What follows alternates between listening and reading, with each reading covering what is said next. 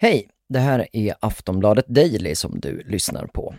I det här avsnittet så samlar vi upp trådarna och reder ut vad som hänt sedan mordet på Nils Grönberg, mer känd under namnet Einar. Den kända svenska rapparen Einar är död. Han sköts till döds sent igår kväll i Hammarby sjöstad och blev 19 år gammal. Torsdagen den 21 oktober sköts Nils Grönberg, mer känd under artistnamnet Einar, till döds i Hammarby sjöstad i Stockholm. Rapparen blev bara 19 år gammal. Under dagarna som följt mordet har artikel efter artikel skrivits om fallet. Om artistens väg till toppen, om hur Sverige nu sörjer hans död och om polisens intensiva jakt efter gärningsmännen. Men mördarna är fortfarande på fri fot och frågorna om vad som hände kvällen den 21 är fler än svaren. Så i det här avsnittet försöker vi reda ut vad som har hänt under den första tiden efter mordet. Vad har kommit fram under utredningens första dagar? Vilka teorier finns om vad som ligger bakom skjutningen? Och vilka följdverkningar kan det här mordet få? Det och mer i dagens Aftonbladet Daily med mig, Marcus Ulfsand.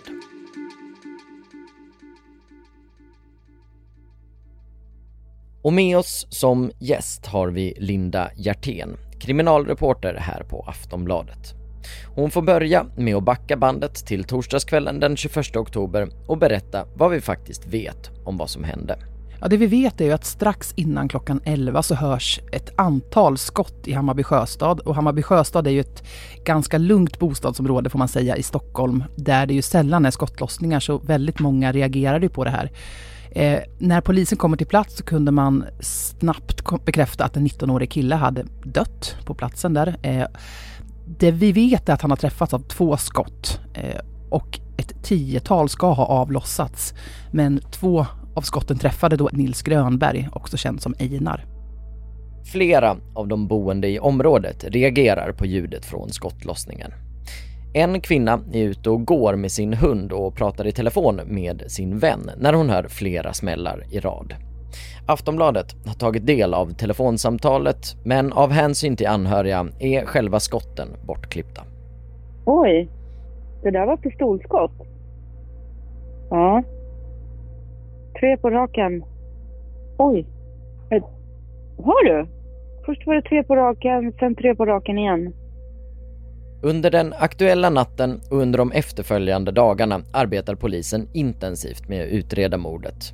Men när det här spelas in har ännu inga gärningsmän gripits.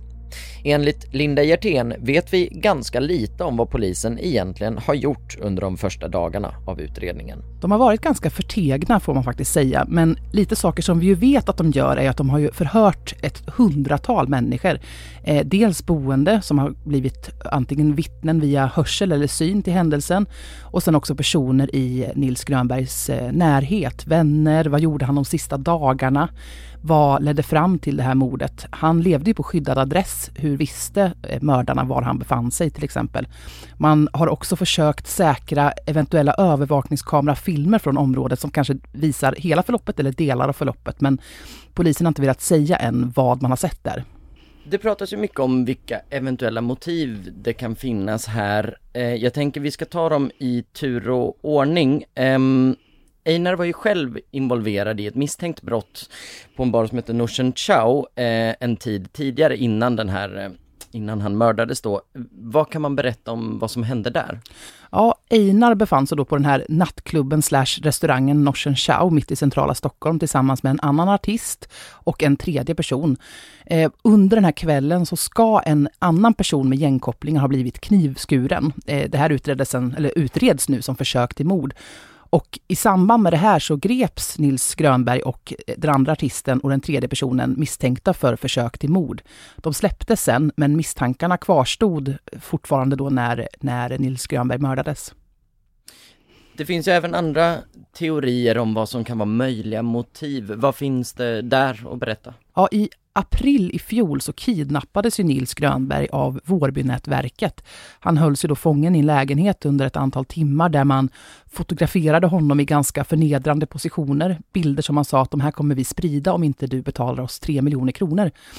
Den natten eh, kunde inte Nils Grönberg få fram de här pengarna utan istället så fick han ge över en klocka värd mycket pengar, guldkedjor och ett vapen. Och fick då lova kidnapparna att han senare skulle skaka fram de här tre miljonerna. Men det kunde han inte. Eh, det här ledde till att delar ur Vårbynätverket då bestämde sig för att placera en bomb utanför Nils Grönbergs bo bostad för att skrämma honom att betala de här tre miljoner kronorna som tur var så befann sig polisen utanför bostaden då, så att de var faktiskt framme nästan vid hans port med en, en väldigt kraftig sprängladdning, men eh, backade ur dem då de såg polisen. Sen dess har ju då en stor rättegång hållits, som nu är uppe i hovrätten. Och den här veckan skulle Nils Grönberg, han var kallad att vittna som målsägare, men han hade inga planer på att dyka upp. Så att kopplingen mellan hans mord och att han skulle vara med i rättssalen är nog inte så stark med tanke på att han ju faktiskt öppet hade sagt att han inte skulle medverka. Finns det några andra motiv som man också har lyft fram? Ja, alltså man får tänka att den här världen med de här, eh, de som kallas för gangsterrappare, eh, gangfluencers, alltså de riktar ju hela tiden shoutouts eller hot eh, till kriminella grupperingar som de stöttar eller som de inte stöttar. Och man rappar förnedrande om andra rappare till exempel, eller om andra medlemmar i gängkriminella miljöer. Och det här är ett farligt liv på många sätt, för att bland de här oftast ganska unga killarna så är hämnd eh, nästan ett starkare begär än pengar just nu. Man har ju alltid sagt att eh, de gängkriminella nätverken försörjer sig på narkotikahandel och absolut, till stor del är det ju så. Men det som driver dem väldigt mycket är ju också hämnd. Hämnd på hämnd på hämnd. Det är så otroligt onödigt och en cirkel som man inte riktigt fattar hur man ska bryta, men som ju verkligen måste brytas. Vi vet ju också att Einar hade skyddad identitet och ändå så hittar man honom. Ja, det här är ju eh, en fråga som jag tror polisen verkligen kommer att titta på, hur han kunde hittas trots den här skyddade identiteten. Men det är ju inte alls omöjligt i de här kretsarna att man ju faktiskt skiftar lojalitet eh, från en dag till en annan. Han kan lika väl ha blivit eh, utsåld av någon som han litade på.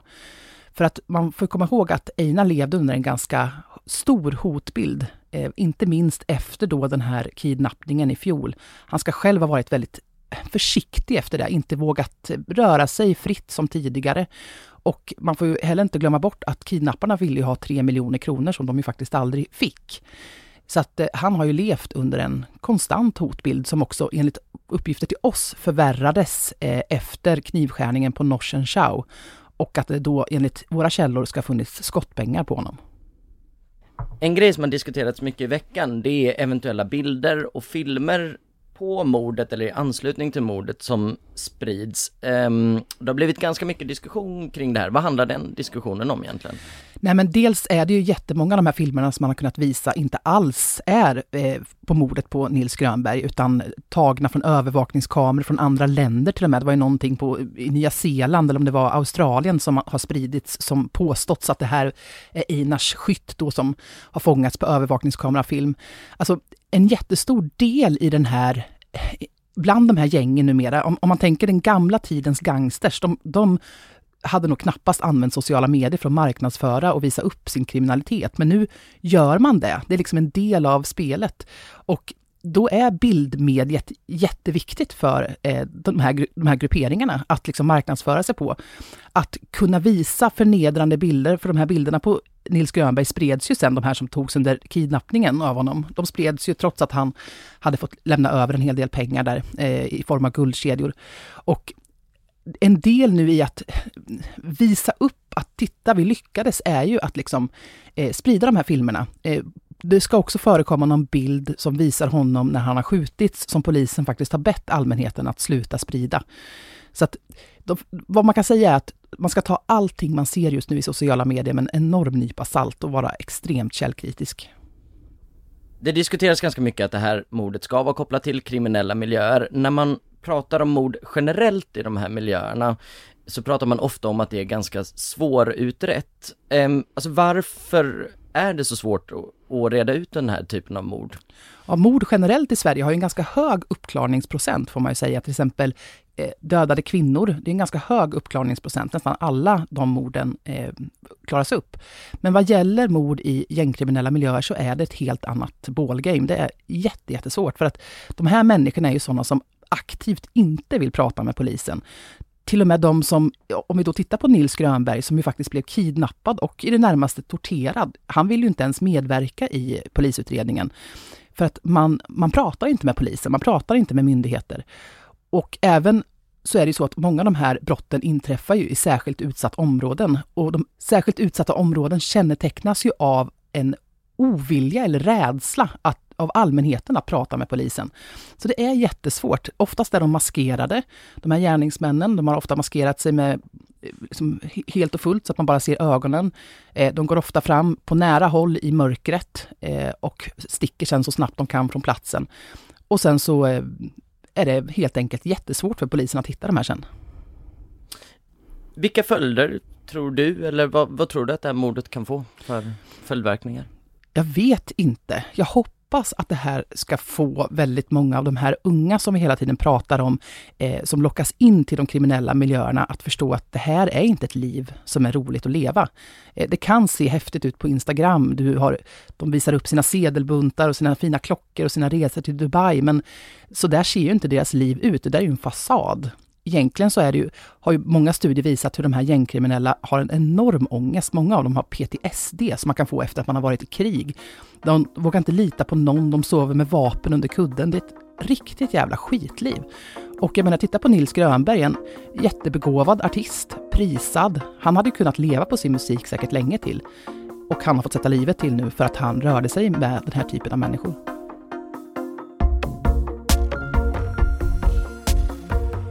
Sist här hörde vi Linda Hjertén, kriminalreporter på Aftonbladet. Jag som pratar nu heter Marcus Ulfsson och det här det har varit ett avsnitt av Aftonbladet Daily, vår dagliga nyhetspodd. Oss hittar ni i alla möjliga poddspelare, så se till att följa oss där så hörs vi snart igen.